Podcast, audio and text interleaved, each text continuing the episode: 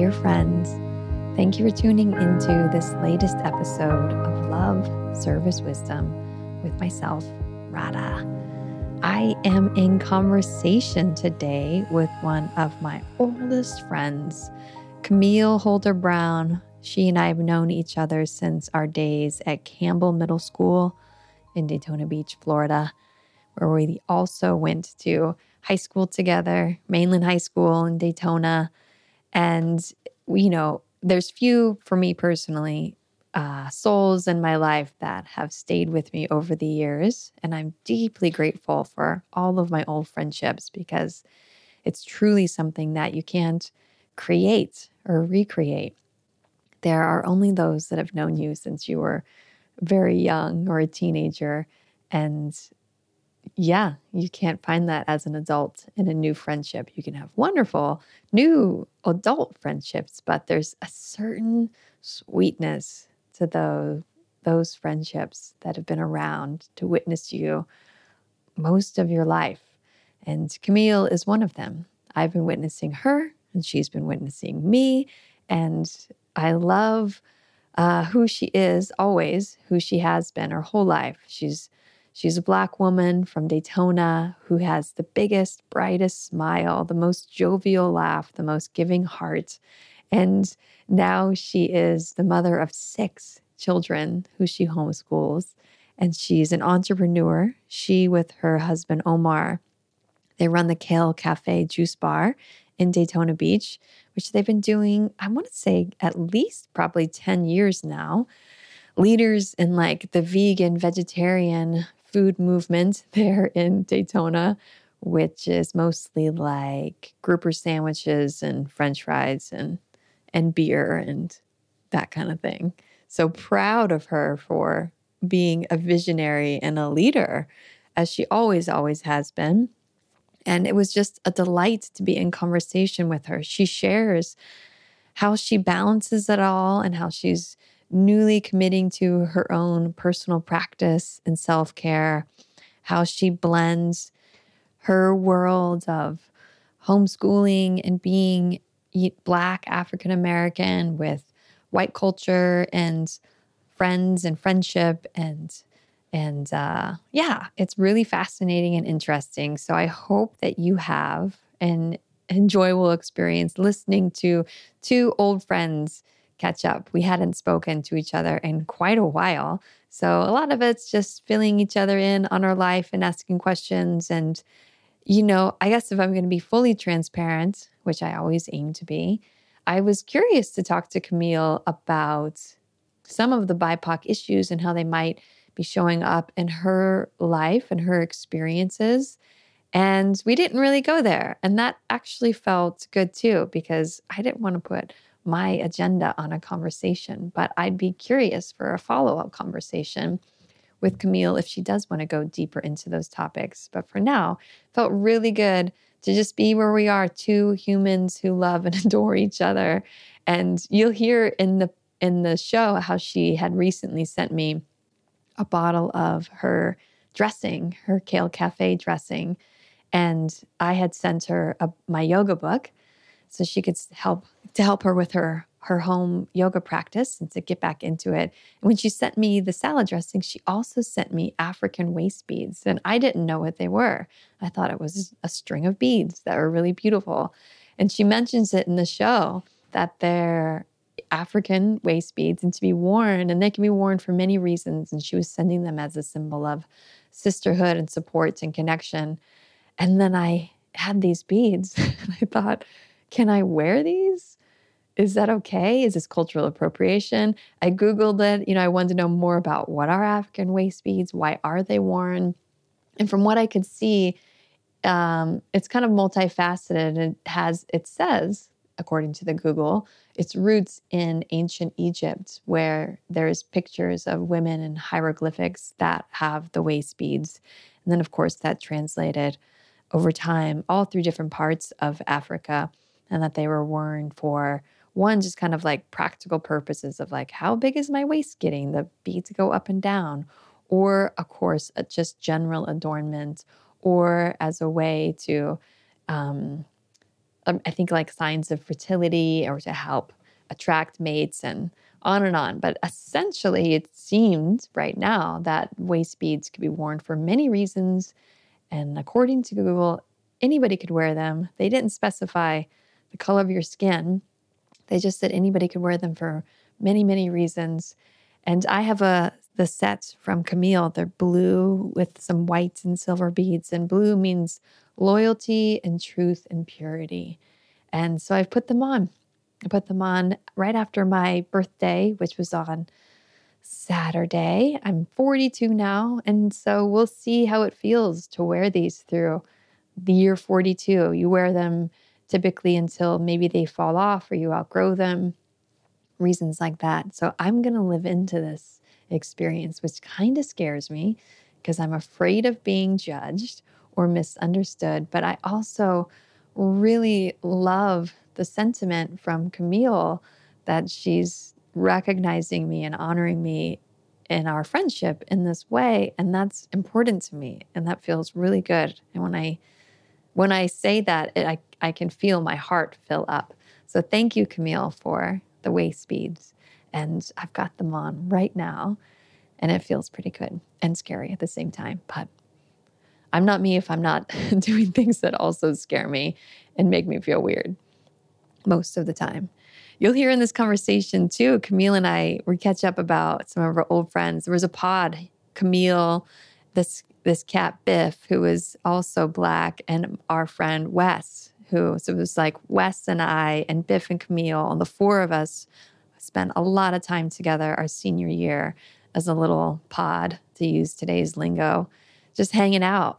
And uh, it's it was fun to hear what Biff is doing now. And our friend, our dear friend, Wes, has become the DJ Diplo, which is a little strange that he is who he is, such a superstar in his own right, in his own world. But uh, it's cool too. Congrats to Wes for your music and who you are and all that you give and all that you contribute. It's awesome. Wes and I are reconnecting too. I'm leading him in meditation classes which is fun. So thanks, Wes, for asking me to lead you some meditation. I really appreciate it. Oh, and those of you that want to do meditation with me too, you can find me on the Insight Timer app.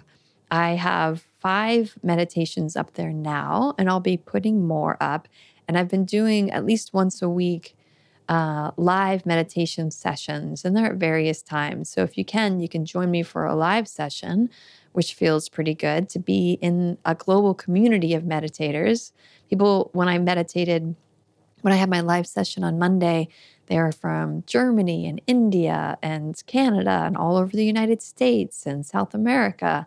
So, Insight Timer is a really cool app for global connection to all different kinds of teachers and community. So, check that out there. And it's getting to be spring. I'm hoping to teach classes in the park again, yoga classes in the park once it gets warm enough. But until then, I'm in like a little bit of a retreat phase where the month of March, I need to do less and I need to continue to recalibrate to slower and choosier and stay within my own like learning process in depth. I'm in a period of going deep instead of wide. So if there's less offerings from me, that's the reason why. Though I'm going to keep up with this podcast because I love it and I love these conversations and the variety of them. And I feel like just when I'm like, mm, maybe the podcast, is it worth it? Do people care? da da da, I don't know, maybe it's one of the things I can let go. As soon as I have that thought, someone messages me. Jen, she messaged me just yesterday and said that your work has greatly influenced me, and I want you to know your podcast is a gift. I love hearing your sweet voice. Keep it up, girlfriend. Thanks, Jen. Thanks, Jen Bell, for that sweet message. Here it is, another podcast for you. This is with one of my oldest friends, Camille Holder Brown. She's of the Kale Cafe. You can find more about the Kale Cafe at kalecafejuicebar.com or Kale Cafe Juice Bar on the Instagram. And if you're ever in Daytona, it's certainly a place that you want to stop by. And with that, please enjoy Camille.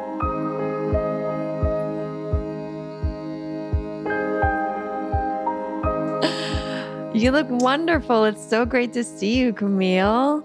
It's so good to see you too, Carissa. it's been like what? How many years? Like 20 something, 22. Well, we were in school together, yeah, like 23 years ago. But I remember seeing you the last time I went to Daytona, which I think was like 2014. Really? I mm-hmm. just opened up my store like very recently to that. Yeah, the Kale Cafe and Juice Bar, right? Yes. Yeah. I already hit record, just FYI. I figured okay. we could just jump into it and then I can edit as needed, but I don't think we'll need to edit. But we're not going to show me just the voice, right? No, no, nope. You're free. Perfect. Okay, good. Because I look crazy. Because you've got a crazy life. I mean, right when we were getting on the call, there were the children in the background, and I think your husband too, and another phone ringing, and you're like, "Get away, go! No, not right now." That's right. Yeah how easy is it for you to get time to yourself? It's getting easier as they get older and as I demand it for myself. I think I've always thought that um, the kids come first and then my marriage and then me time at the bottom of the list. And then I started getting really burnt out because I've been, I have six kids and I've been homeschooling them. You know, my oldest will be 17 this year. And I'm like, oh my God, I don't want to read stories at night. I am just miserable. And I'm like, this is not good. So I have to reprioritize everything. So um, I would say sometime last year, I had that shift in my brain. And so I got a gym membership. And, and I just, even before I got the gym membership, I started running and going to yoga. And um, what else did I start doing? Just, you know, making time to be with some of my sister friends and just mm. making time for myself a little bit more. Which prior, I had never done. Prior to that, it was all six kids that you're homeschooling. Your oldest is 17. How old is your youngest? Three. Three. Oh my gosh. Yeah. And you're an entrepreneur and running your own business. Yeah. Mm-hmm. A hands on entrepreneur. You know, sometimes I, I work in my business. Yes Often and, I work in my business. And a yeah. homeschool mom and a vegan, which makes things harder too. I mean, I think that, but maybe that's not true. Um, I think it's gotten so much easier. Like I think because you know I was a vegetarian in high school. Yeah. And I had I had this craving for potato skins for the Super Bowl party that we were kind of having yesterday and my mom made them for me with Violife uh, vegan cheese. And I was like, oh my God, this tastes good. Like, I hate vegan cheese. I hate vegan cheese. I like cashew cheeses, but I'm not a big vegan cheese fan. I don't like most of those brands. So at my restaurant, we make our own cheese for our macaroni and cheese for our lasagna. We like we make cheese out of potatoes and coconut milk and nutritional yeast and stuff. And but it was really good. So it's getting easier to be a vegan. And every time I go into the grocery stores, I see like five more options that I could buy. But I'm also getting away from a lot of the processed vegan stuff as there, as the market gets inundated with vegan meats and stuff i'm happy because it's you know less strain on the environment um, but personally i'm like I love that there's all these options, but I also need to eat more asparagus and just vegetables and beans and rice because I don't want to. Number one, it's super expensive and it's processed. So mm-hmm. um, I my restaurant makes everything from scratch except for like one Gardein chicken patty that we um, make a chicken sandwich with. But everything else, we make our burgers from scratch. We make everything from scratch. And I really pride myself in that. So I'm happy that the vegan market's growing and I could get coconut yogurt and everything. But I really wish I could make my own yogurt and I wish I had time. Because buying like eight yogurts is like $20 or more. Yeah, it's so expensive, especially the coconut yogurt, which tastes so good. So good. Are all your children vegan as well? They're vegetarian, but mostly vegan. Okay. Yeah. Okay. They occasionally eat pizza out with people stuff, but mm-hmm. at home they eat just egg and they eat the vegan cheeses and stuff. And you know, I don't stress them out because I feel like if I'm too far one way or the other, that they may run away from me at some point. So I really try to make sure they love vegetables and they eat so many vegetables I'm so happy for them. Um, I feel like bringing chips and like cereal, like box cereal and stuff, is sometimes where I go wrong because it's quick food for them as a snack.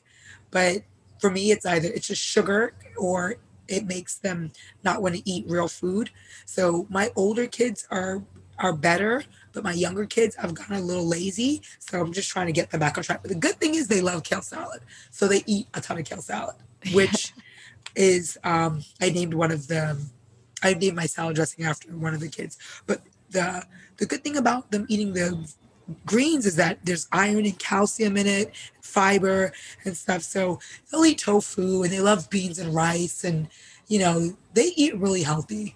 So they may eat pizza or cheese like once a week, but other than that, they're vegan. Yeah, well, that's the thing that I was thinking was hard for you being a vegan homeschool mom of six children is that the option for quick food, like many moms have, is more limited. Right. And I love quick food just like everybody else. But again, big families, quick food. I I cannot tell you how expensive it is for me to buy quick food. It doesn't even make sense. It's true. You know, um, even if I get it, that's the only time I get it is if it's like BOGO. like Mhm. our grocery store here will have like a BOGO sale on Gardein. And so two packs normally between two packs there's like eight pieces. Well now i have these teenage children and they don't want one sandwich. They want two and my husband wants two. So really i need three sandwiches. So i need to buy 15 packs of fake $15 worth of fake meat to like feed them one meal. Like Yeah, it doesn't make sense. it's sense. not affordable. And so like regular meat i don't i don't even know because i've never had to cook it as an adult but um so the fake meats are expensive. So i like tofurkey and um, i can get tofurkey pretty affordable like you know i think i can get it for like 269 or two like under three bucks for a pack and the serving says it's five slices per serving but i give my kids like three pieces well, why aren't they eating at the Kale Cafe all the time?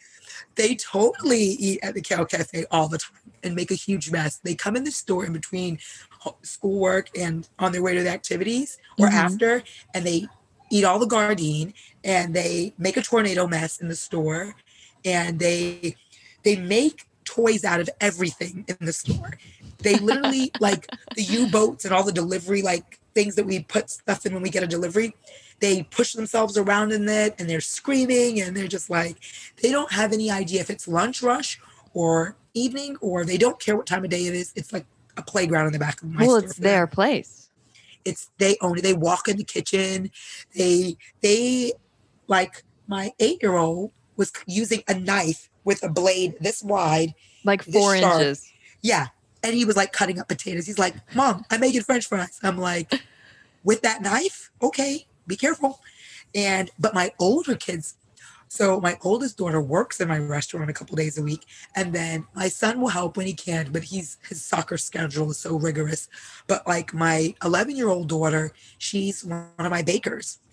Oh, wow. Yeah, How and that's cool how is my that? oldest started off too. It's great. I mean, I pay him 10 bucks an hour. Mm, well, I can just imagine it's just such a beautiful, you're such a beautiful role model for them for a different way of living and being. And, and in some ways, they don't recognize it because it's what they've been, they've been immersed in their whole life. So they Yeah. perhaps can't tell that there's many other ways that kids are living, especially in Daytona, right? Yeah. And I think that it's beautiful that they get to see because the older three, we call them the OGs, the ones that were born in New York, they call they call themselves the OGs. and then the younger kids are the Florida boys because I had three boys in Florida.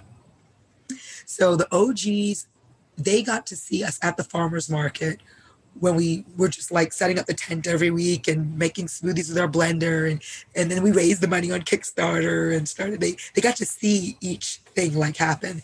The younger ones not so much, but we did um open and close some stores while the younger boys were around. So they, did get to see our heartbreak and us fail and us have to pick up the mm. pieces and like, oh my God, and crying and and mm. why what are we doing? Like, you know, mm. you know, Because I know you opened a second store in Ormond's, right? Is that the one that didn't work? I had this I had two stores that I had to close. I had the one in Ormond for two years, and it was great. And um, it was a skateboard shop next door to it. So um, we took over the place of the skateboard shop.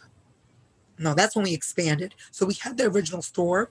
One year after opening up the first store, we had the second store. A year later, we signed a lease. Someone came and said, hey, you guys want to open up one of these in Ormond? We'll do the build out. All you have to do is bring your equipment and and open. So that was a great opportunity for us. We did it.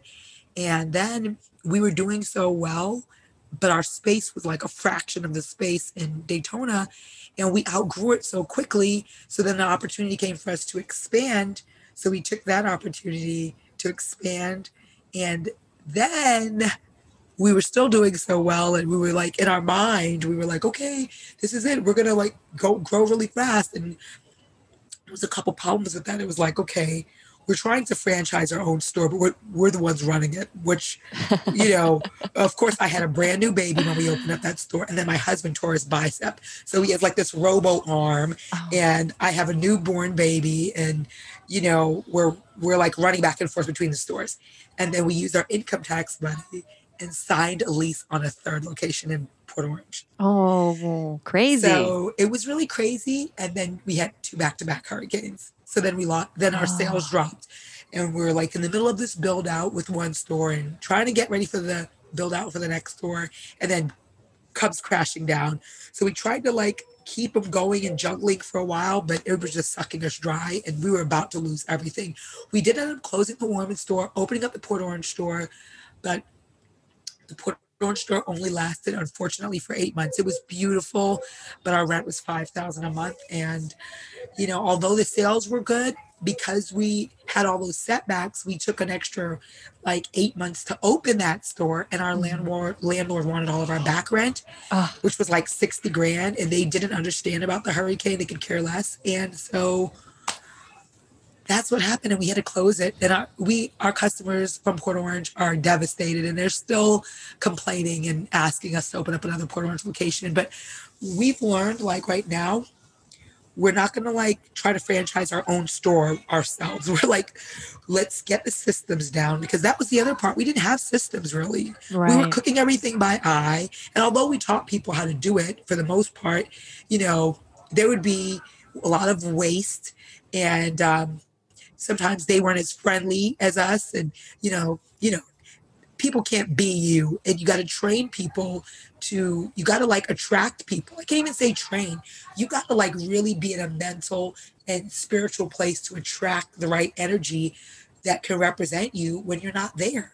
And that is like the biggest and hardest thing is in order to grow you've got to be able to work on your business. And if you're constantly working in it you can't work on it.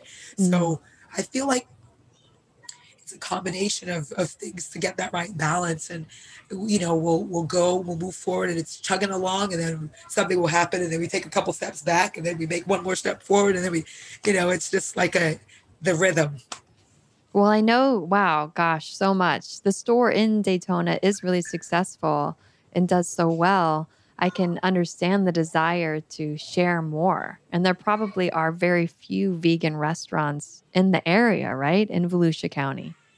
Correct. Are there others? There's one more that opened about a year or so ago, and it's it's great that there's an option. I'm happy. Um, mm-hmm. They do more fast food, and um, and so, you know, when you start, sometimes when you start eating, you want comfort food because you're just like, oh my God, what have I done? I just want chicken wings. so, you know, um, it's good that you could go get some vegan hot dogs and chicken wings at yeah. the other place. And so I know him. He comes to my store too, the owner of that, uh, you know. Um, so I'm supportive of his business. I've been there too, but my stomach can't really deal with certain things as I get older, processed mm. foods and bread and just, you know, it's just like, why? Why yeah. tummy body changing? But yeah, so but more restaurants. I mean, you can always get tofu and you can always go to like Asian places. You just gotta tell them no eggs, no fish sauce, you know. And um I like there's these box stores that and even the regular grocery stores and even Walmart, they all have nutritional yeast. You can yes. get Bragg's liquid aminos, you can get vegetables. I mean, you it's easy to be a vegan now. There's so many options. You can choose from 20 different vegan yogurts, 20 different vegan cheeses, 20 different vegan meats. I mean, like it's it's easy. That's so great.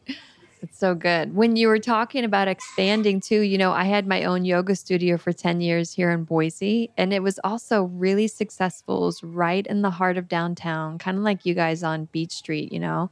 Uh-huh. And people would ask me to expand all the time, also, because we've got neighboring cities, of course. And it was like, couldn't you do a Sage Yoga and Wellness in Eagle or somewhere in Southeast Boise?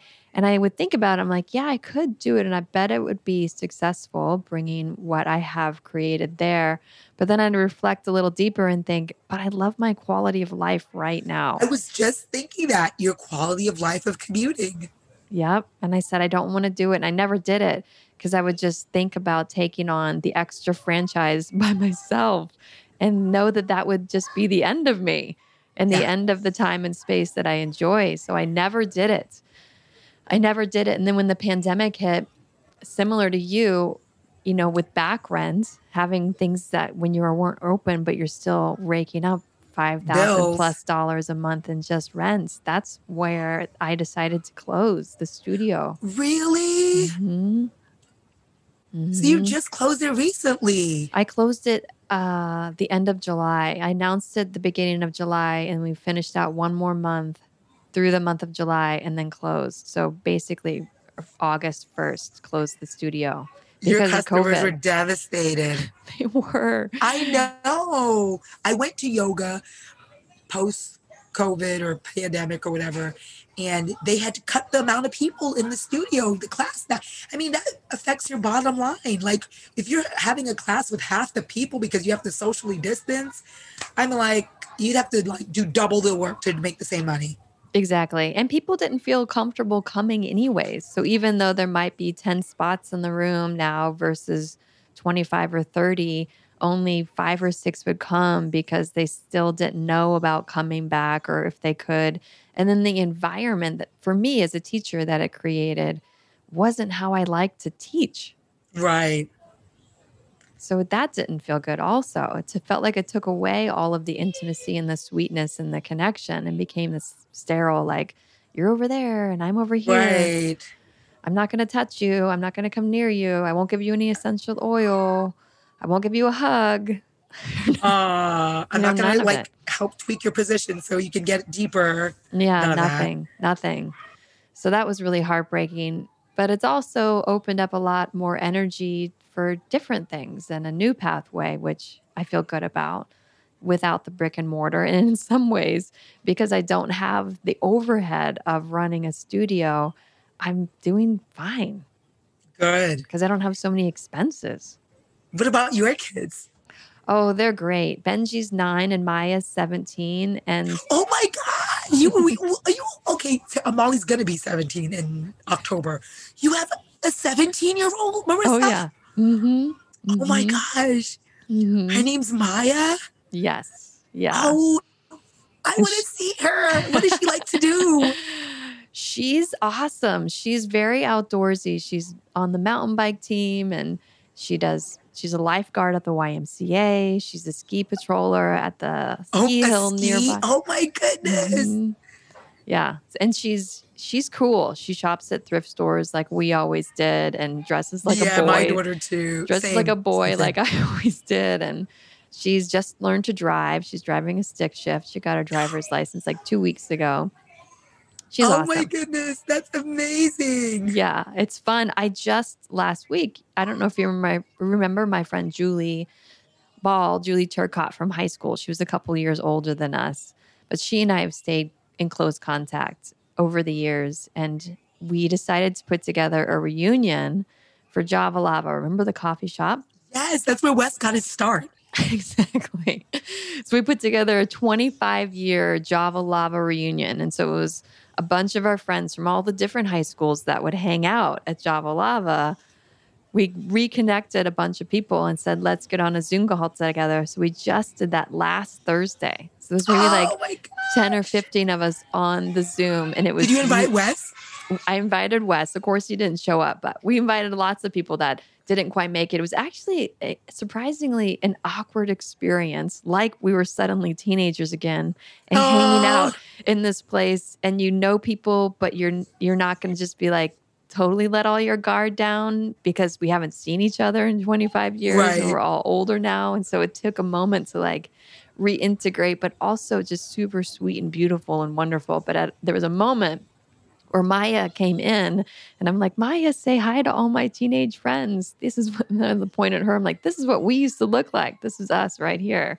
No longer. But it was kind of funny.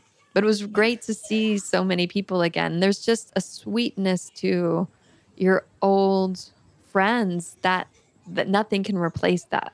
You can't create a friendship now that has known you for 20 or 30 years. It'll never be that you know the people that we grow up with. Similar to us you know we've known each other since high school. I probably or sorry middle school. You know i probably know you longer than almost anybody that i'm still in touch with. I remember you from sixth grade at cameron middle school. You were gifted. yep. Yeah. yep. I, I just pray that my children have like, you know, there's like one family, there's two families actually that I've homeschooled with for about six or six or seven years. And there's not a lot of black homeschoolers here in Daytona Beach. There's a lot of um, super Christian homeschoolers and they don't look like my family. But I had to decide when I left Brooklyn and I came from like a black homeschooling group, you know, this was like 10 or something years ago. I had to decide do I want my children to just kind of be with me all day or do I want them to make friends and be with other homeschoolers and go on field trips and stuff? And and I just did that and my other friend is struggling with she doesn't want to take a background check. But I'm like listen you're going to have to do a background check if you want to be in a part of a homeschool group. It's part of the protocol. And you know we do gardening together we do field trips together and it's the sweetest thing having these families that you can count on and that you you bond with over the years. And um, so one of the girls um, that my daughter grew up with, that she's best friends with, works at my store now. And then the two of them like will run the front of the store like during lunch. and It's so are they cute. are they white or black the families They're white. Oh, like I was Yeah. saying, we, my family is the black family. you're the black Oh, family. we are always the black family in the homeschool group. And my kids don't have like a problem with it and everything. And and like you're talking to like a family who has like djembes and african art everywhere and so, so i make sure that they like know and appreciate our culture. But they are definitely their best friends are all white. And you know um i think about it and you know growing up i'm like I kind of was the same way. It's not something I tried to do on. You don't try to have specific race friends. You bond with who you're in, who you have things in common with. And the reason that I like ended up bonding with this one family is they have eight kids now. But like when people would like come around, and I before I even met them, they'd be like, "We know you're doppelgangers," and it's like a white Rasta family, and that we like met them, and and my husband and him were vibing, me and Michelle was vibing, and my son Phelan. We all had kids like the same age, Mm. and it was amazing. And so, like, we're still in co-ops and homeschooling together, and That's it's beautiful. beautiful. It is. given all of the racial issues that started this past spring, did that come up in your homeschool groups? Did you talk about it with the kids, especially being, you know, mixed races together that are so close? Yeah, I mean, even at another co-op that I was teaching at, I personally experienced it as a teacher, um, and it was heartbreaking. I love teaching, and I was a physical science teacher in one of my co-ops, and um, the kids in the class, I was teaching like high school, like like eighth and ninth grade science, and my son was in that class, and of course I'm like the hardest on him, and uh, so they had to do presentations and different things, and they a lot of them were accustomed to being spoon fed, and I don't spoon fed my kids. The purpose of homeschooling is to make your kids think and and make them kind of, for me, be entrepreneurs. Like that's at the end, that's the end game. It's like have your own business. You don't want to go work for anybody else, you know, and so by me pushing them and keeping them on their toes, like, you know, someone was like, um, I don't think I can give my presentation today. My throat's hurting. I'm like, you were talking over there. We'll just be quiet. Just just do your best voice and we'll just be quiet. Just go ahead and give it a shot. Like, no, no, I don't think I can do it. And went home and told their mom that I made them do it and they had a sore throat. And, and then the next thing I know, I wasn't teaching the class anymore. And they were like, so I taught that and art. And they were like, you can go teach um, a different class. And uh, I was like, no, it's going to be the same thing. Because when I try to push the kids and they're to, the parents are to complain. So I'll just stick with happy art and, you know, no expectations of art, you know. But as a teacher, you know, I have a really high standards and really high bars. I'm an overachiever. Like I'm to push you for greatness. And so that was hard. And I'm not part of that co-op anymore. I'm part of a, no, a new co-op, but I've been, I've been parts of four co-ops in the last like 16 years. So, mm. um, and the one I'm at now is like very laid back. And it's actually, I've actually been uh, going to church recently, not at the co op where I go to that church, but like a lot of my friends go to the church I started going to. And uh, I don't know what? if I'm describing it. I go to Salty. Do you know that one in Ormond? Salty Church. Is it called Salty? Yeah. Is that an acronym or it's Salty's church? It's just called Salty. What? It's on Granada. It's over the bridge. Okay. Okay. No. And I, I, feel like it's so great. You would probably love it. It's it's like TED Talks. It's like a oh, TED oh, wow. Talks. It's yeah. just yeah. When I was there in Ormond, it was like St. Brendan's. I mean, I went to St. Paul's, the Catholic churches. That's where I grew up. Was in the Catholic churches there. Oh, very formal. Yeah, yes. I, I didn't grow. I grew up going to Unity Church. Oh, okay hippie non-denominational church. Well, that's yeah. that was ahead of its game. But you, you know, Camille, even as we when we were children, you always had the energy of somebody that was ahead of us and ahead of their game. It's hard, as you know, like it's sometimes you doubt yourself. You know, you doubt yourself when everyone's like you're doing things backwards, it seems sometimes but then I felt like when the pandemic hit and everybody was like, Camille, I'm homeschooling. I don't know what to do. Help me. you know, I don't. How do you do this? You know, this was like in the interim where people thought things were going to get back to normal and they they thought it was just going to be for a limited time. And it turned out to be like the new wave. But um, they were real. I was like on the radio giving homeschooling tips with oh, wow. of my friends. I mean, people really did not know what to do. And um, it was it's definitely kind of like even in Daytona, I feel like now people are starting to become more health aware, and um, our business is growing. But I feel like in the beginning, when I moved here, people didn't know what tofu was. No, you were at Daytona. the spear tip, way ahead of the current, way, way, way ahead of the current. And again, you always have been. You've always been that way. What do you think about you lends you to be so courageous, like courageously you. Again, you've you were always that way. Myself, you were somebody up here that I looked up to. Like Camille is just so bright and beautiful in herself, so authentic all of the time. Oh, Marissa, that's really sweet. I just I I just I I don't know, I just do what I I don't know. I don't know. I just um go your, for it. When I don't want to be like that did your parents encourage you in a particular way or you just came out of the womb and like started doing a tap dance? Maybe that's why i like this movie kirikou have you ever heard of it? No. He's so cute this little guy. He comes out of his mother's womb and he's like hi i am kirikou and i know what i want. And he you. just like I, I and I kind of feel like maybe that's maybe the movie resonates with me. Um, I just know what I want to do and what I have to do while I'm here, and um, it's not. It's just I have a lot. I just feel like I always have a lot of work to do, and I'm like I'm glad my kids chose me to be their mom because they're very patient with me because I have really lofty goals. But my family has grounded me. And I knew that at 25, I wanted to be a mother. I was very set on starting a family at 25. I knew the same thing. That's why we both have 17 year olds. That's like, I, it, I was like, I don't know how or why. And I wanted five kids.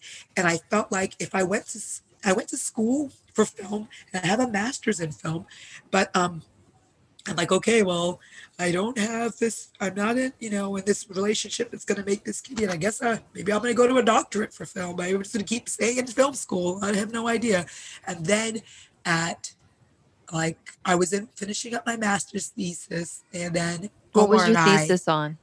I did a short film about a girl afraid of getting her period, Beautiful a comedy. Yeah, I, of course, the comedy. You always yeah, had the comedic comedy. spin. and it was called it's called a period piece, and I showed it in lots of film festivals, and it showed on BET, and it was it got awards, and I like traveled with it, and I um did like a lot of talking to g- groups of like girls about their periods and puberty and everything, and it was fun. But like that was like the craziest thing for me. Like I did not want to get my cycle. I was like, oh, this, you know, I could get into a whole other thing about our society, but I just I have to like send you the film, a link to I'd love it. to see it. But um, I again, I just I got back with my husband, like Omar, who I dated when I was in high school. I Mm-hmm. I know if you remember remember. Omar. I remember when you went to Jamaica and you met Omar, and I remember pictures of you, Mar- you and Omar on the beach, and you, you know, again were like 17, and he was maybe like 25. yeah, so he's slightly- like 20. He was slightly scandalous because he was a little older, but you guys were really in love. And you brought me back as well a gift that I still have. It's like a cloth. It's black with these red hearts. It's this um I don't know the proper word for it, but you know, like African style image on the cloth. that I think a lot of women would It probably be a dance in. batik. It, yeah. Oh wow, cool. And, I still have it, and I take it when I, I DJ, and I put it out on my DJ table. So it's like the cloth that's always there, like under my equipment. oh my god, you gotta tell me about you, DJ. oh my gosh. So, anyways. I remember you and Omar, Omar getting together, and then a little back and forth in between the relationship, and then you guys finally got back together for real. Yeah.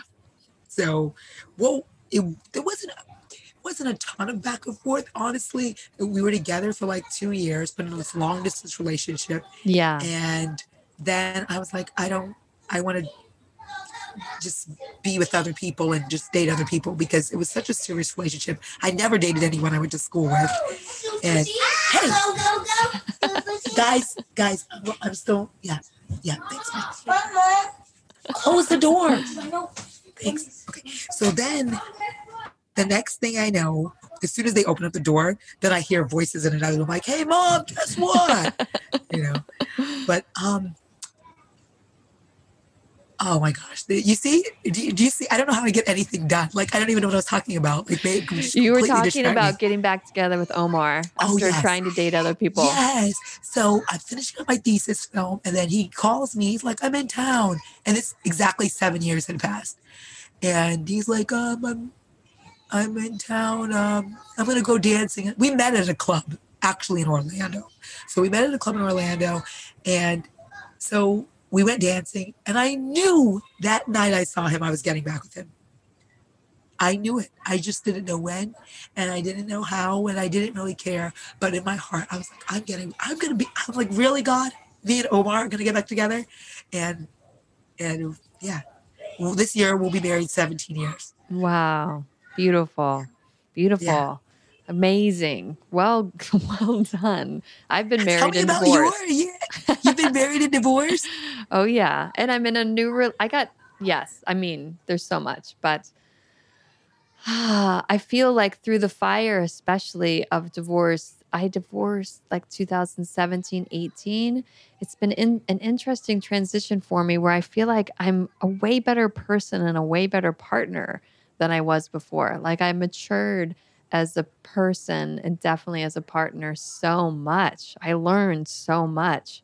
And, you know, that could be for a lot of different reasons, but that's to say the relationship I'm in now, I feel a sense of like security and safety and commitment and connection and intimacy that I've never felt before.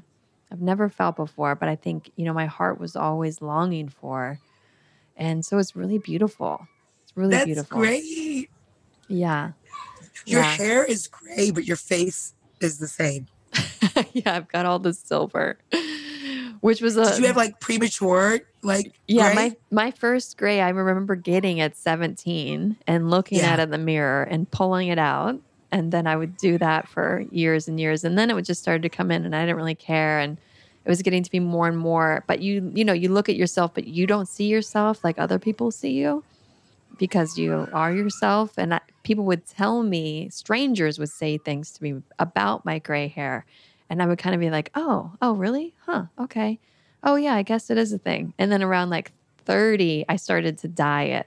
So then I went through a period of dyeing my hair so it didn't look as gray. And then I got to a point, maybe like it was 2016. And two of my best friends and another person that I look up to a lot, like within a week, all of them were like, you know, you could maybe not dye your hair anymore. And I'm like, you're right. Let's see what this uh, let's see what this is like. So I've been growing it out since 2016. It's beautiful. There's a woman in my co-op that has silver hair, and she's had it since she was in her like same thing. She tried to dye it for a little bit, then she's just like whatever. I think she has four or five, four. I think four daughters. But yeah, it's beautiful. She braids it. It's long. It's it's it's so full and thick and silver, platinum. Sometimes I love it and sometimes I'm very self-conscious. It goes back and forth. Sometimes I think it's an asset, sometimes I think it makes me look really old. Sometimes, yeah, who knows. It's But just wisdom. it's You me. know, yeah. Does your mate? What's his name? he goes by Krishna. He that was a name that Ram Dass gave him. So Oh, we he a yogi too? he's I wouldn't say necessarily a yogi but he's a musician who yogis love and they play his music in yoga classes. Wow. but he's he's has a deep spiritual depth to him. And we did do you know the teacher ram dass? No. be here now is his book. If you're in the in the in the i'll send it to you. I'll send you some stuff. But he's kind of like the ram dass. He just passed away last year but he was basically modern american spirituality's grandfather Okay. so he's a teacher for many and a seminal leader for many that started their pure spiritual path in the 70s. So we worked with him in 2018 in Maui, where he was living at the time and had been for many years. And Ram Dass gave us both names when we were there together working with him. So he told What's yours? Radha. So Wow. Ra- Radha and Krishna. And Radha and Krishna in Hindu mythology are partners or consorts. They're lovers, Oh, beloved partners. Really? Yeah, which was really sweet. And in some ways, that happened uh, right when I was divorcing, or was in the like the later ends. I'd had divorced and was you know moving through it, but still like you know it's a long process internally, emotionally. And so when that happened, he and I were beginning to be in our relationship together. And when Ram Dass said, "You're Krishna and you're Radha," it actually gave me this sense of permission to have a deeper relationship than I ever had before because Radha is so devoted to Krishna. And so I took it almost as like a call to arms. Like, I can be that. I can be that kind of partner. We can have that kind of relationship. And we actually have. We have That's the whole so way. nice. Yeah. Yeah. So we renewed our vows two years ago. Yeah. Yeah. And it was very last minute. And I was like, I was like, I want to have this. You know, we never had a big wedding. We got married in a courthouse. And um, I, and we never went on a honeymoon either. We just started having these babies and raising these babies and working at the farmer's market. and all these things. and I was like, wait a minute.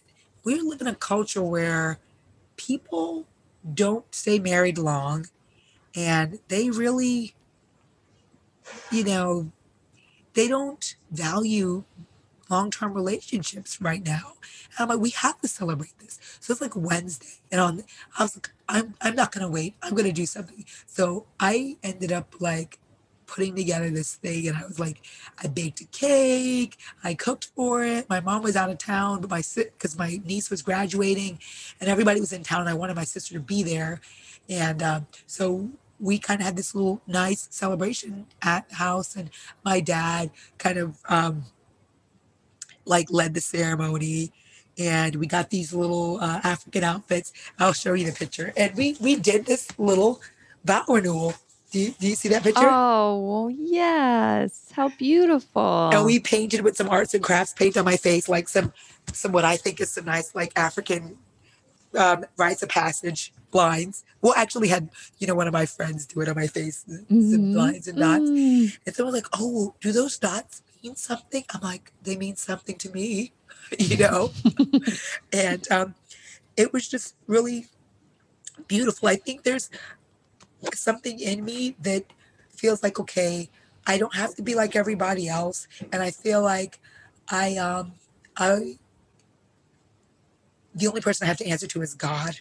I, I kind of always have felt that way. Like, you know, it's okay if you don't agree with me. That's fine. You know, mm-hmm. that's fine. Mm-hmm. You know, mm-hmm. um, I'm going to do what I feel is best, you know. And, um, well, you've always had that. You've always had that guiding principle. That's what's made you always such a big, bright light for all of us as children and through school and through your whole life now and for your community that you somehow knew from such an early age it's it's just between me and God or it's just between me and my own heart.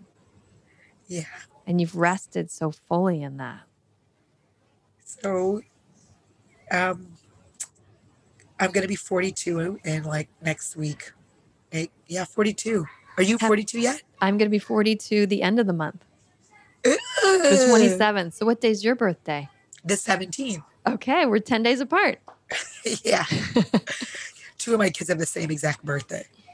The same day? What March day is that? 24th. March oh my 24th. gosh, it's how so crazy. One's one's going to be 12 and the other one's going to be 15. Wow.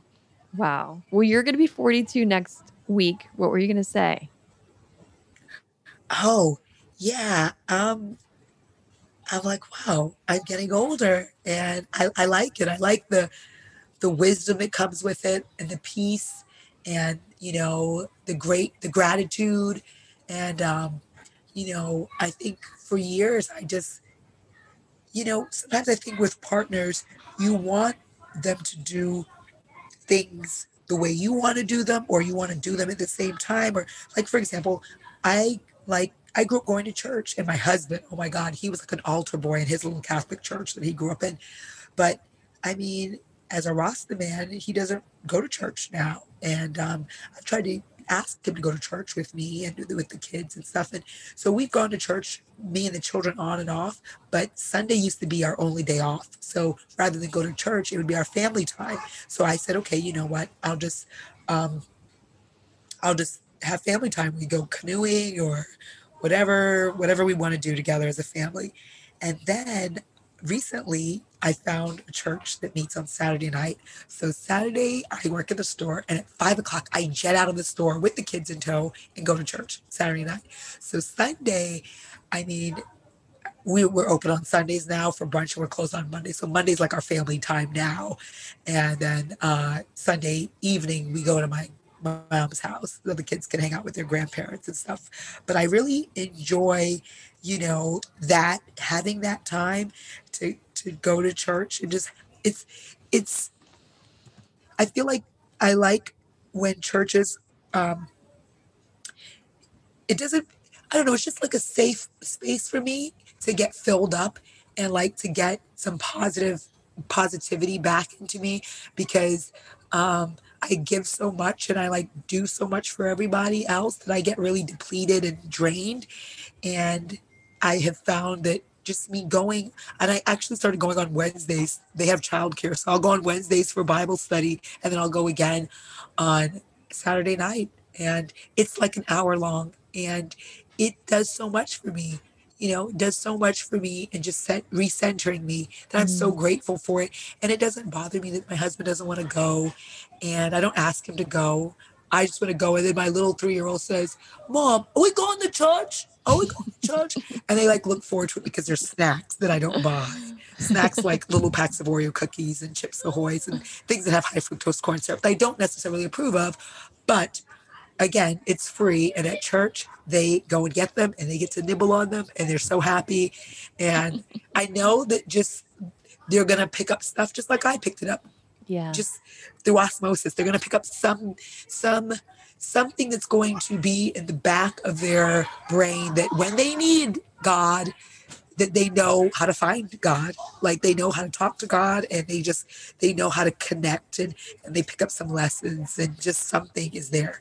Yeah, it's beautiful that you found a place for you to receive where you can go and it fills you up and you're not having to give out. It just solely for Camille and filling your own cup and that in itself in itself for your children when they see that you you know down regulate or relax or feel good or are more connected after going to church that'll be significant for them too. Yeah. My daughter was watching me my 11 year old daughter. She was like i was sitting on the floor in the back because i didn't want to find a seat because i i got there late one night and there was like 15 or 20 minutes left of church and i was sitting on the floor and i was like this and i'm listening because i still got to hear the lesson and she looked at me she's like mom you look so happy to be here mm. and i was mm. like i am tandy way i am and then i just kept listening you know so um again yes is, can I make a soul sign, Gypsy? Like Tammy keeps saying we have to. Can you ask your dad? He's out there. Why do you have to ask me this? Tammy keeps saying uh, we have to clean the living Kate, your dad's out there. You have two parents. How often do you say that? Not, not often enough. not often enough. I need to say it more. My my go to with them, and they, they call it my trump card. Like they'll be complaining like who did the most, and like I'll say, hey, I need you to do X Y Z and put away these clothes or whatever. And they're like, but I already did X Y Z, and they'll just go on and on and on and on, and then boom, but I pushed you out of my vagina. and they're like, oh, mom. I'm like, but I did. So I need you to go do this for me. like, you know, I was like, right here. You came right out of here and I need your help. I'm taking like, that one. Yes. I'm going to use that. They, it's the funniest thing. And um, like, oh, here she goes. And, and I'll say, hey, but she, they know I'm about to say it. I'm like, hey, but hey, guys. And I feel like I haven't changed in that where like I'm a really straight shooter with them and they're very like wholesome I feel and kind to other people not to each other but for the most part they're kind to other people. But um they fight each other but the minute they're away from each other they think about each other and they miss each other and they look out for each other and they're they're they're just these siblings that like they i only grew up with one other person in the house that was my sibling. I have other brothers but they didn't grow up in the house with me. But my kids they go at it like physically fight sometimes and it breaks my heart. And then of course they want you to side with one of them. And i'm just like guys i'm not siding with you guys. Like I don't know who started it, but you guys are wrong. You got to stop fighting, and it just drives me nuts. So I don't know where I was going with that, but yeah. In the chat, in the family that I grew up in, there was seven of us, and they were what? always fighting too. Yeah. Wait a minute. I thought it was just you and Bill. No, in my in with me and my brothers and sisters, there was seven. What? And I was the middle of seven children. What? Marissa, I had no idea. Yeah. I only thought you had the brother. Mm-mm. No, and you're probably thinking of my brother Chuck because he was at Campbell Middle School with us. Yes, he was, he was younger. Mm-hmm, that's Chuck. No, I had John and Joe and Jimmy and Matt and Jenny and then my newer brothers Morgan and Mick. Yeah. What? Was raised in the middle of seven. So I know all about sibling fighting all of the time. And it actually turned me off from having my own children for the longest time. I thought, I'm never going to have kids because I can't handle the constant screaming. And then I got the urge to have my daughter, and I did, but I was dead set against it for a while because my oh own my nervous goodness. system was fried from being in the middle of it all the time. You, I would never know. You were so calm. Like, you I feel like the older people get, the more they act like a grandma. And they and I like I say the temperament of a grandmother because my grandmother was very calm. I never like saw her cursing and yelling. Like she was just so even keel all the time. I feel like that's what comes with age. It's like, you know, they're like, oh, you know, they cut off our lights and our water. We're not going to have any electricity or water. I'm like, okay yeah. Yeah, that's always been me. You know, just like even across the board, like, oh, I gotta, you know. Whereas someone else would be like, ah, what did I do? Ah, you know, hysterical. And I'm just like, you know, being hysterical doesn't work. It doesn't. No. You can't. You know. So it's great. Look, babe. Look at me, babe. Look at me. I'm famous on the podcast. My friend Melissa. Hi, Omar. Hi. Nice to see you. You're so pretty. Um, do you know where the, the salsa is? That was at your mom? It's still in the garage unless the kids brought it in the car. It may still be in the garage and that not the garage, the car in that little part pocket on the side, in the back. in the back. Yeah. Where's the salsa? it's an important question. we to need to know right now. right now. Where is the salsa? So, um, hey, like, I'm curious. I've got a question for you. In high school, you know, our senior year, it was a lot of time spent with me and you and Biff and Wes, right? yes. The four of us spent so much time together. We were a little pod. And you, you've become an entrepreneur and run the Kale Cafe and have a million children. And Wes has become Diplo, the DJ, which is crazy, right? And then I'm doing my my own thing out here as an entrepreneur in now Boise, Idaho. But where's Biff? I can't figure it out. Where's Waldo? Biff is in Atlanta and he just had his third baby. Okay. and his wife is beautiful. Her name's Monica, and they are in Atlanta raising a family. I'm not sure what he's doing. Um, I wish I heard more of his music. Um, yeah, so Biff, I know he was doing barbecue sauce, and him and his girlfriend were at the farmer's market making barbecue sauce, and he's come to my store, and I went to his mom's funeral, and you know, like every now and then we kind of like talk briefly. Mhm. I more so would message his wife. Um, but when we were kids, I remember his mom being such an influential force in his life. I remember meeting his mom many times when we would go over to his house. yeah, she's amazing baker and just so sweet. And yeah, so that was definitely hard for their family. But I'm happy that, you know, he's centered and I just, you know, pray he does something with his music because he's really talented as a What is he doing with music? I I don't know if he's doing anything with it. He may be kind of caught up in paying bills and being a father and real Mhm. life, and I'm just hoping that he does more to pursue his gifts like that. Was his music though perf- playing instruments? Because I don't remember that. Or he Plays the guitar.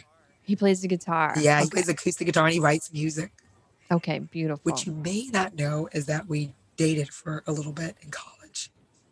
I didn't know that, but I could see that. We did see that. for about two years. He was at Oh my gosh, two years. Yes. Wow. I was in at UM and he was in and I went back and forth to Atlanta all the time and like yeah. Wow. Well, good for you too. I love that. Yeah. love that. But yeah, me and Wes still talk. I, I wouldn't say daily. Um, I wouldn't even say weekly. We'll go through spurts of where we talk and don't talk. And, you know, I went through a little um, rough patch with my business and I was like, Wes, I need help. I need just to help pay my rent. And, you know, can you just like help me? And I had never asked him for anything. Matter of fact, it was so random that I asked him because I hadn't even, at that point when we reconnected and talking, I probably hadn't spoken to him in like 10 years. And I'm like, you know, can you loan me? I think I probably asked him to loan me, not give me, loan me like, you know, $3,000 to pay my rent at the time. Because, you know, with all the shuffling we had going on, we were definitely in danger of losing the stores at one point. And he, he had his secretary wire me like 10 grand. That's really kind. It was super kind of him. And um, I just like recently sent him some salad dressing and cinnamon rolls. And, and I, when he comes to town, like we went jumping with our kids together. Oh, that's so cute. It was cute. It was fun. I love that. He told me I saw him in Las Vegas with my friend Julie that I mentioned before. We went to his concert there and hung out with him a little bit afterwards. And he mentioned you. He said, Camille, I- I'm in touch with Camille. It, almost like he's like bragging about how he still talks to you, which was really cute. And he's like, and I helped her out. I helped her out with her restaurant. And I'm like, well, of course you did. You guys are friends. That's so great. Yeah. So, um, you know, he's um, he has a same sense of humor, but it's so funny, like talking to him versus what I, how I see him. Like he sometimes I see him in like I don't know if it's Versace or whatever. Like he'll be in these ads, and I'm like, who is this guy? Wes doesn't care about fancy clothes and looking cool. Wes Yes, is like a dork. But no, here I see him in these fancy clothes and being fancy, but also having fun. And he really loves being a dad. I, he had this, um, he had this, he has this new baby with Miss Trinidad, and he did he had this post with the baby on his chest, and I think he was like um, saying pre-COVID, we're like listening to rave music and kissing, you know, in the mouth or something. But it was because the baby was drooling on him and like slobbering him and stuff. He has the same sense of humor. You can tell he's, He's still exactly Wes, the same. same exact Wes with like a millionaire. So it's pretty funny. So he sent me the copy of the article the other day. He's like, my mom always sends me when you're in the newspaper. So he sends me the picture of myself in the newspaper. And he's like, I saw this. And I'm like, it's pretty funny. But that yeah. you're famous to his mom that he she shares with him. That's Yeah. so cute. That's funny. but I was I was so happy that I got to see him and got to see Omar and my, meet my kids and you know we had, we had a fun time jumping at the jump place. Oh, that's so great. And he came and ate at the restaurant too. Yeah. Wild, right? Wild. Wild. I love it. I can't believe we're grown up though. Like sometimes it's surreal. I'm like, I can't believe that I am responsible for these young people and that I'm a grown up and that I have sex and make babies and this is bizarre. I'm in the 'Cause you- twilight zone. How old do you feel inside? I'm still a teenager. Yeah. Yeah, Yeah. totally still a teenager. Mm-hmm. Mm-hmm. I that's the same for me. It's the same for me. And I feel like it's always going to be that way. I'm going to be as old as I feel inside. So Right. still quite young. And it gives me a good reflection point of, you know what? Everybody else still feels like babies too. So, yeah, and like other people's kids and just other people. Like I always remember them the last age I saw them. Like time froze. Mm-hmm. Yeah. I had a freaky internal moment a couple years ago when I recognized I was the exact age that my mom was when I was graduating high school. And I thought she was so old. And I was now that age. And I didn't, I still felt like I was the 18 year old looking at her. And that kind of freaked me out. Like, no, wait, wow, oh my gosh. And it gave me the sense of feeling like I had devalued her and her experience. Like, wow, she didn't feel at all like I thought she felt. She still felt like a baby too. Are your parents still together? No, no. They've actually recently divorced, which is really hard. Divorcing in your 60s. Oh my gosh. That's so been they raised seven kids, Marissa. I, I don't know why I didn't know that you had all those siblings. Because you were always so calm. You never looked frazzled. Not one. Well, I, th- I think that was my own like response when when you're traumatized, you either go hyper vigilant or you numb out and you like dissociate. I was more like numb and dissociated. but the calmness, I don't know. I think it's just always somehow been an inherent part of me. While like the great spark of creativity and courage has always been an inherent part of you. Well, real quick, because now I need you to shed some wisdom for me because um, I have to go bake a cake, and a lady's training me treat, training me on a new POS system at two o'clock. So I have to like scurry out of here soon. But like I, what's the dynamic with you and your siblings as adults? Like, are you guys all close? Are you close to some but not others? How does that work? Yeah, that's a great question. There's a deep love. We have an interesting family where, uh, and I think in some family dynamics, there can be cutoffs, and it's like, well, this sibling's bad and we don't like them, and they're like out of the tribe kind of thing. Right, right. And all of us are all like black sheeps in our own way. And we're definitely not close on a daily basis, but we love each other immensely. And I'm probably closer to my younger brothers, Chuck and Joe, I talk to quite a bit. My sister and I have always had a, like a tense and difficult relationship. So that's probably one of the more strained ones. And yet there's still like an undercurrent of love and connection and closeness, even though I mean, uh, it's sort of like survivors of the same war. Like you're always going to be bonded. Survivors of the same war. Oh my God. That's how it feels. So, We offer each other a lot of compassion and love. That is probably what my kids are going to be telling a psychologist one day. we are survivors of the same war. On that note, Marissa, though, I mean, um, I would love to. I I would love to um, come to some of your yoga classes. I saw your where you are on that page with the network of yogi instructors, and um, I just I love yoga and um, appreciate it. It seems like it's too slow for me, but I love slowing down and just taking that time to slow down. It's so healthy for me. Um, so um, I'm happy that you're doing that, and I'm happy that you've been able to pivot, just like I am pivoting with my with my business to to grow with the changing world. You know, did you get the salad Mhm. dressing? I did. Thank you. I love it. Oh, good. I've been using it. I've been using it on my kale salads. Thank you for sending it. It's Good. delicious. Yeah, And then so good. the waist beads I sent you. The reason I sent you waist beads is because I wear waist beads, and like women in your tribe give you waist beads for different Oh. like for different like times in your life, and they're they're just very like sentimental. And you know, I don't talk to you all the time, but I mean, that was so kind of you to send me the book and and just us to reconnect. And I was like, oh, I gotta send Marissa some waist beads. So putting those on, you have to measure it around your waist and then the excess beads you can take them off you're going to tie the string in a knot and someone said you could burn it at the end but um, i haven't tried that yet to see what will happen with the string And do you wear them all the time? You tie All it the on and they're on. Oh They're my just gosh, I can't wait to put them on. they're just on all the time and i love them you, there's elastic ones that people use too that's my Mhm. first cotton one the string one and um, the Did you most- make it? i did not make it i, I bought it i have What tradition is it from? many African cultures wear them, um, not just one. I feel like so people wear them actually up on top of their waist, above your belly button. So Okay. they use it to monitor their weight. But I like wearing mine below my tummy, and because I just stick them into my underwear during the day so you can't see them. But my husband loves them. They're really beautiful. They look really nice. Yeah. I haven't put it on yet, but now this is what I'll be doing. It's so perfect. You Thank will love it because you have a little Thank you. a nice well, that means so much to me too. That's very thoughtful. The sisterhood and the connection and the support of one another.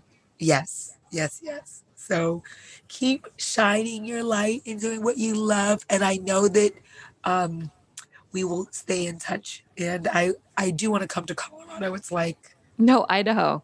oh my gosh, I don't, I suck at geography, Marissa. So I don't even know where Idaho is. it's next to Oregon and Montana. It's above Oh. Nevada, Utah, so more north. But I spend a lot of time in Boulder, Utah. And because I say Boulder, many people think I think I'm saying Colorado. So that's a common mistake. I wouldn't know the difference. I suck geography. yeah. I thought Boulder, Colorado. Is that a place? Yes, that's Oh, the place. Okay. 'cause I'm not totally I'm- off. Not totally off, but I'm I'm in Boise, Idaho, and Boulder, Utah. So is that near Seattle? No, Okay. no. I get an F for geography. F for me. But yeah, my home my kids are really smart, smarter than me. Just in geography, probably. oh, it's so funny. I love it. Well, when I come down to Florida, which I hope it will be in 2021, I had plans to come in 2020 and they got dashed. I'll come and see you. Oh, I would love it, love it, love it. And we will go to a yoga class together and we'll eat some food. Some good and just food. lay on the beach. Lay on the beach. The beach is amazing and I appreciate it so much more. So it's it's I love lovely you. being here. I love you too, Marissa. Bye. Bye. More soon. See you Thanks, soon. Camille. More. Okay, bye.